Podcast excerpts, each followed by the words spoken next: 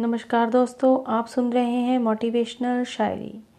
दोस्तों, अगर आप ज़िंदगी में खुद से हार ना मान लें तो आपको कोई हरा नहीं सकता। ये बात हमेशा याद रखिए। क्योंकि पीठ हमेशा मज़बूत रखनी चाहिए। क्योंकि पीठ हमेशा मज़बूत रखनी चाहिए, शाबाशी और धोखा दोनों पीछे से ही मिलते हैं दोस्तों। जो लोग अपनी उम्मीद खो देते हैं वो जीवन में कुछ हासिल नहीं कर पाते। इसलिए कभी भी अपनी उम्मीदों को मत खोना। उसे ज़िंदा रखो और आगे बढ़ो। एक बेहतरीन ज़िंदगी आपका इंतज़ार कर रही है। इस उम्मीद पे आगे बढ़ते जाओ दोस्तों। विकल्प बहुत मिलेंगे आपको मार्ग भटकने के लिए। मगर याद रखना, संकल्प एक ही काफ़ी है मंजिल तक जाने के लिए।